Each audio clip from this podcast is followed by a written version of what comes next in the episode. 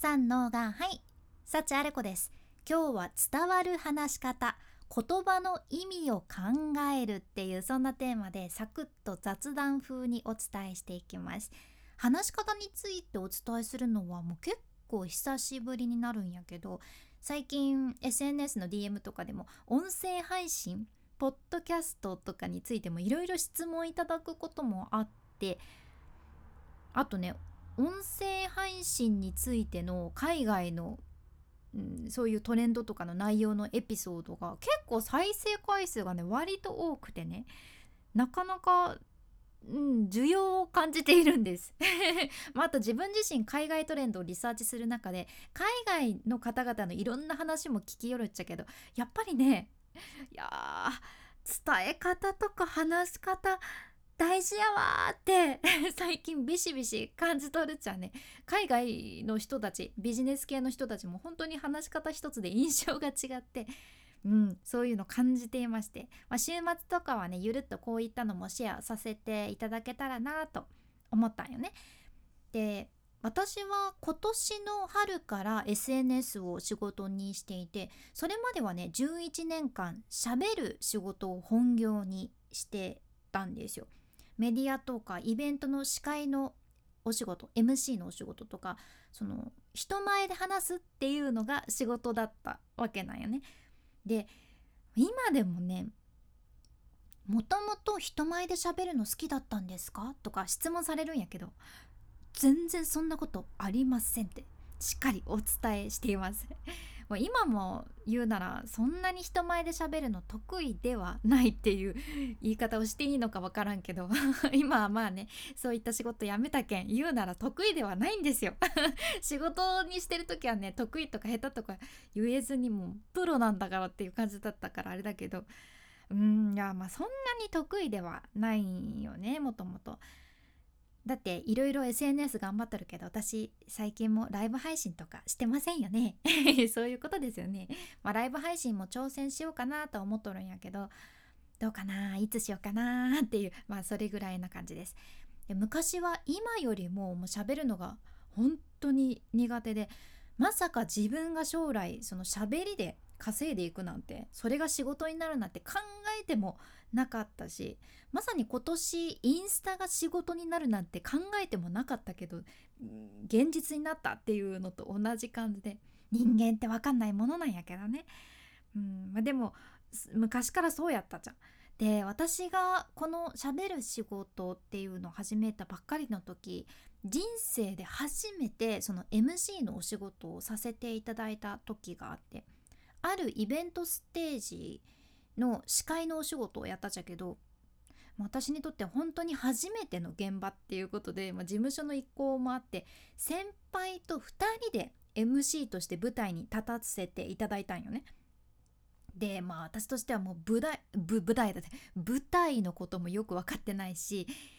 自分が何を分かってないのかも分からんやったしガチガチのゴチゴチに緊張してしまってる私やったけんその時はね先輩がもう台本のほとんど担当してくれて進行してくれて途中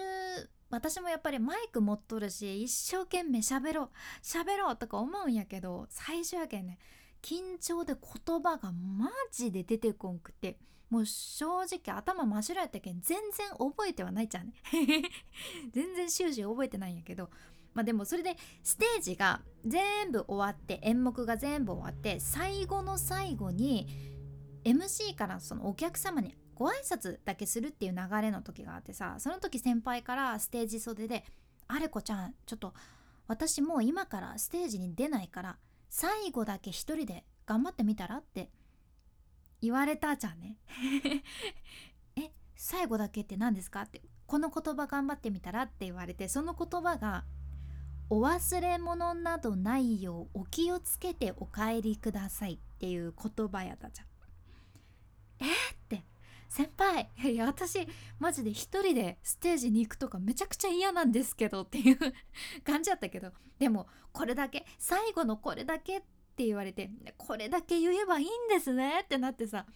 そっか。まあ大丈夫。これだけならいけるいけるってもう何度も自分に言い聞かせてステージにバーンって飛び出て。まあでもいざステージに出たらお客さんのね前で喋るわけやけもう頭真っ白になってもうものすごい声もガチャガチャに震えながらとにかくね早くこの文章を言ってしまってもう私は帰りたいと思ってさ それで「お忘れ物などないよう気をつけてお帰りください!」みたいなちょっと今のよりももっと噛みながらまくし立てて言ってたんよね言ってて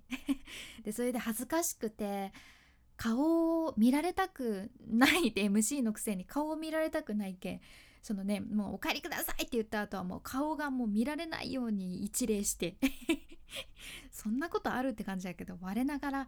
ひどかったんですね。まあ、でもねその時その前列の温かいお客様から始まってものすごくね笑いながら 拍手してくださったのを覚えていていやそれは爆笑ですよ。まあまだちょっと若かったからやっぱりなんかこうまだねその若造がなんか今日初めてなのかなみたいな感じで多分ねあったかい感じで拍手してくださって。うんまああの時私に最後の言葉を託してくれた先輩にもその温かい拍手をしてくださったお客様にもいやすごく感謝したんです。うんいやあったかいですよね。あの経験があったけん、まあ、ステージって自分にとっては怖いものやけどお客さんはあったかい敵じゃなくて味方だっていう風になったし一生懸命とにかくやってみようって思えたんですよね。うん、とても貴重な経験でした。でこれはもう今ならわかることなんやけど当時私はその「お忘れ物などないようお気をつけてお帰りください」っていうこの文章の意味っていうのを深く考えずに、まあ、全然考えてなくてただただもう棒読みでしかも早口で超まくし立てて言ってたわけですこれ大問題なんやね これはコミュニケーションの中でも音声配信の中でもただただその自分視点自分が言う自分がこの言葉この文章を言う発音するっていうのが目的になってしまってるとこういうことになっちゃうんです。何のためにこれを言ってるのか発してるのかっっていうところがポイントよね。お忘れ物などないようお気をつけてお帰りください。ってことは忘れ物最後ちょっとチェックしてくださいね。今日は来てくださって本当にありがとうございます。どうかお気をつけて帰ってくださいね。っていうそんな気持ちが入った文章のはずやんね。お忘れ物などないようお気をつけてお帰りくださいってもうね気持ち出すとそういう感じやです。なわけでそのまくし立ててうわーって言うわけないんですよ。お帰りくださいみたいな。絶対ありえないんですよ。で YouTuber とかもキャラクターとかねそれそれぞれあるかもしれんちゃけどさチャンネル登録といいね高評価よろしくお願いしますみたいな。棒読みのチャンネルも時々あるなーって感じていて、ね、まあこれはねキャラがあるかもしれんちゃけどあどうだろうチャンネル登録者数が多い方とかはそんなになんか棒読みの方はいないなって思っててここは共通点かもしれませんね。で例えば日常でもさ何か決まった挨拶の言葉とかあるやん。おはようございますもそうやし、お疲れ様ですとか、ありがとうございますとか、ご来店ありがとうございますとか、もうこれ、形式的になってくるとさ、おはようございます。お疲れ様です。ありがとうございます。ご来店ありがとうございますとか、本来の言葉の意味を忘れがちで棒読みになりがち問題ありますよね。こちらご覧ください。10%オフです。ご覧ください。みたいなもう原型とどめてない時とかもあるけど、ご覧くださいって思ってないよねみたいな。ご覧くださいみたいな感じの時もあるっちゃけど、ちょっと、